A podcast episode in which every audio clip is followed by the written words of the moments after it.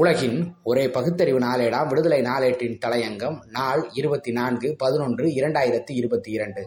ஜாதி ஒழிப்புக்கு சங்கநாதம். சுதந்திர நாட்டிலே அந்நாட்டு மகன் சூத்திரனாக முடியுமா? சுதந்திர நாட்டிலே அந்நாட்டு மக்கள் தீண்டத்தகாதவர்களாக கருதப்படுவார்களா? சுதந்திர நாட்டிலே அந்நாட்டவர்களை அடிமைகள் என்றும் நீசர்கள் என்றும் இழி மக்கள் என்றும் கருதும் மதங்களும் புராணங்களும் சட்டங்களும் இருக்க முடியுமா? சிந்தித்து செயலாற்றுங்கள் என்று விடுதலையில் 22/2/1961 கேள்வி எழுப்பினார் தந்தை பெரியார். இந்திய துணைக்கண்டம் வெள்ளையனிடமிருந்து விடுதலை பெற்று 75 ஆண்டுகள் பவள விழாவும் கோலாகலமாக கொண்டாடப்பட்டு விட்டது. ஆனால் இந்த சுதந்திர இந்தியாவின் அரசமைப்பு சட்டத்தில் 13/2, 25/1, 26, 29/1, 368 அடிப்படையில் பிளவுபடுத்தும், இழிவுபடுத்தும், பார்ப்பனியத்தின், மனு தர்மத்தின் வர்ணாசிரம கூறான ஜாதி கெட்டியாக பாதுகாக்கப்படுகிறது.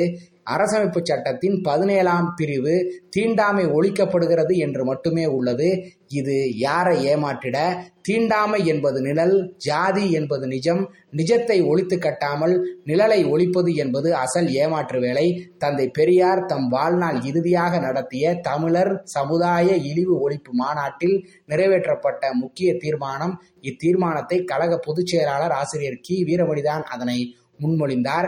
ஜாதி என்பது எந்த இடத்திலும் இல்லாது செய்யப்பட வேண்டும், நடப்பிலும் இல்லாது பார்த்து கொள்ளப்பட வேண்டும். ஜாதி உணர்ச்சி அறவே மறையும்படி செய்ய வேண்டும். இதனை வெறும் மனமாற்றத்தால் மட்டுமே செய்ய முடியும் என்று தத்துவார்த்தம் பேசி காலம் கடத்தாமல் தீண்டாமை ஒழிக்கப்பட்டு விட்டது. அதனை எந்த ரூபத்தில் கடைபிடித்தாலும் அது சட்ட விரோதம் என்று அரசமைப்பு சட்டத்தின் 17வது விதி கூறுகிறதே. அவ்விதியில் உள்ள தீண்டாமை என்பதற்கு பதிலாக ஜாதி என்ற சொல்லை மாற்றி ஜாதி ஒழிப்பை அரசியல் சட்டமே பிரகடனப்படுத்துவதாக அமைய வேண்டும் என்பதுதான் அந்த தீர்மான அம்சம். எத்தனையோ மாநாடுகளில் ஜாதி ஒழிப்பு தீர்மானங்கள் நிறைவேற்றப்பட்டன.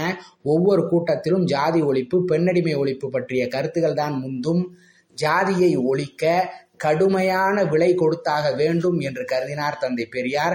1957 நவம்பர் 3ஆம் தேதி அன்று தஞ்சாவூரில் திராவிடர் கழக ஸ்பெஷல் மாநாடு நடைபெற்றது. அந்த மாநாட்டில் நிறைவேற்றப்பட்ட தீர்மானம் காலகாலத்திற்கும் நின்று ஒளிரக்கூடிய மானிட சமத்துவத்தை உள்ளடக்கியதாகும். அரசியல் சட்டத்தில் கண்டுள்ள மத பாதுகாப்பு, மத உரிமை என்பதில் இந்து மதம் என்பதை எடுத்துக்கொண்டால் அது வர்ணாசிரம தர்மம் என்கிற பிறவியில் மக்களை ஜாதிகளாக பிரித்து அவர்களுக்கு தொழிலையும் கற்பித்து ஒரு பிறவி உயர்ந்தது, முதன்மையானது, மற்றொரு பிறவி தாழ்ந்தது, இழிவானது என்பதான கருத்துக்களை அமைத்து அந்த அமைப்பை காப்பதுதான் மத சுதந்திரம் என்பதாக சாஸ்திரங்களிலும் மற்ற மத ஆதாரங்களிலும் கூறுவதாக கொள்கையாகவும் நம்பிக்கையாகவும் கொள்வதை உரிமையாக்குவதாகிறது. இந்த உரிமையானது இந்நாட்டு இந்து பொதுமக்களில் 3/3 மேல் ஜாதி, உயர்ந்த பிறவி, உடல் உழைப்பில்லாமல் இருந்து கொண்டு மற்றவர் உழைப்பில் சுகவாசிகளாக வாழ்வதென்றும் 197 மக்களை கீழ்ஜாதி, இழிமக்கள் என்றும் உடல் உழைப்பு வேலை செய்து கொண்டு அடிமையாய் பாட்டாளியாய் வாழ வேண்டியவர்கள் என்றும் பின் சொல்லப்பட்ட மக்கள் கல்வி அறிவிற்கும் நீதி நிர்வாக உத்தியோகங்கள் பதவிகளுக்கு தகுதி அற்றவர்கள் என்றும் ஆக்குவதாக இருப்பதால் இந்த மத காப்பற்று உரிமை கண்டிப்பாக எடுக்கப்பட வேண்டும் என்பது அவசியம் என்றும் இம்மாநாடு கருதுகிறது. இந்த காரியங்கள் சாதாரண தன்மையில் மாற்றப்படாவிட்டால் எவ்விதமான முறையை கொண்டாவது மாற்றித் தரும்படி செய்ய வேண்டியது பொதுமக்களின் இன்றியமையாத கடமை என்று இம்மாநாடு கருதுகிறது.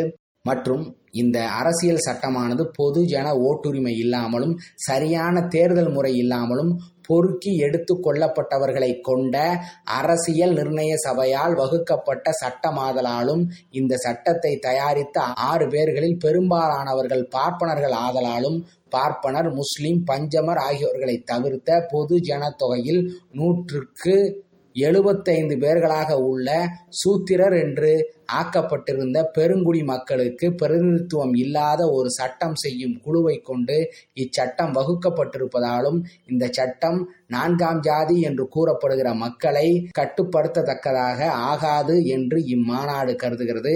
இப்படிப்பட்ட காரணங்களால் இந்த நாட்டு பெருங்குடி மக்களுக்கு அமைப்பு, ஜாதி, மதம் ஆகியவை காரணமாக நீதி, சமத்துவம், சகோதரத்துவம், சுதந்திரம் ஆகியவை அளிக்கப்படாததாய் இருப்பதால் இவைகளை முன்னிட்டு இந்த அரசியல் சட்டம் இந்நாட்டு பெருங்குடி மக்களுக்கு கேடானது என்று கருதுவதால் இக்கேடுகளுக்கு ஒரு தெளிவான பரிகாரமோ இன்று முதல் 15 நாள் வாய்தாவுக்குள் இந்த அரசாங்க மக்களுக்கு அளிக்காவிட்டால் இந்த அரசியல் சட்டத்தை எதிர்த்து ஒழிக்கும் முயற்சியின் அறிகுறியாக 1949 நவம்பர் 26ஆம் தேதி அன்று அரசியல் சட்ட பிறப்பு நாள் வைத்து அந்த நவம்பர் 26ஆம் தேதி அன்று மாலையில் இந்நாட்டில் உள்ள ஒவ்வொரு பார்ப்பனர் அல்லாத திராவிடராலும் இச்சட்டம் நெருப்பிலிட்டு கொளுத்தத்தக்கது என்று இம்மாநாட்டு பொதுமக்களுக்கு தெரிவிக்கலாகிறது என்று விடுதலையில் 11/1957 செய்தி வெளியாகியது.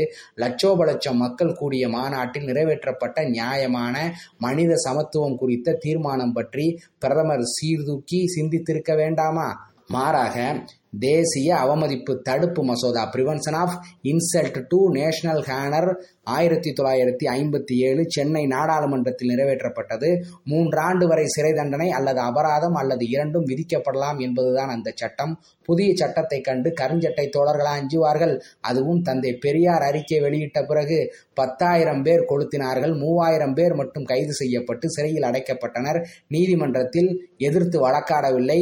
நீதிமன்றத்தில் எந்த வாக்குமூலத்தை கொடுக்க வேண்டும் என்று தந்தை பெரியார் விடுதலையில் வெளியிட்டார். நான் ஜாதி ஒழிப்பு கிளர்ச்சிக்காரன். இந்திய அரசியல் சட்டத்தில் ஜாதிக்கும் அதனை உண்டாக்கிய மதத்துக்கும் பாதுகாப்பு அளிக்கப்பட்டிருக்கிறது.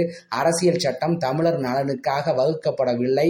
இச்சட்டத்தை திருத்தக்கூடிய வசதி தமிழர்களுக்கு இல்லை.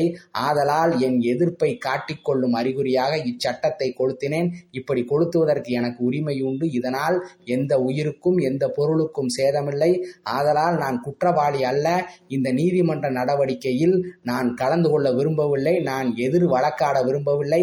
நான் குற்றவாளி என்று கூறப்பட்டால் அதற்குரிய தண்டனையை மகிழ்ச்சியுடன் ஏற்றுக்கொள்ள தயாராக இருக்கிறேன் என்று விடுதலையில் தந்தை பெரியார் அவர்கள் 21/11/1957 வெளியிட்டார். இப்படி ஒரு போராட்டம். 3 ஆண்டு தண்டனை கிடைக்கும் என்று தெரிந்திருந்தும் 10,000 பேர் சட்டத்தை எதிர்த்தனர். இதற்கு நிகராக உலக வரலாற்றில் நடந்த போராட்டம் உண்டா? சிறையில் மாண்டவர் பலர், உடல்நலம் பாதிக்கப்பட்ட நிலையில் விடுதலையாகி மாண்டவர் பலர்.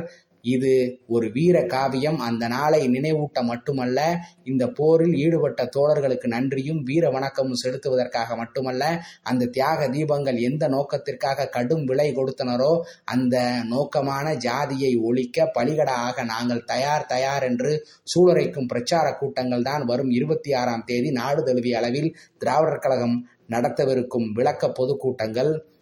சிறப்பாக எழுச்சியாக நடத்துங்கள் தோழர்களே. வீர வணக்கம். ஜாதி ஒழிப்பு வீர தியாகிகளுக்கு, கருஞ்சட்டைகளுக்கு வீர வணக்கம். ஒழிப்போம் ஜாதியை, அமைப்போம் ஜாதி ஒழிந்த சமத்துவ சமதர்ம சமுதாயத்தை. நன்றி, வணக்கம்.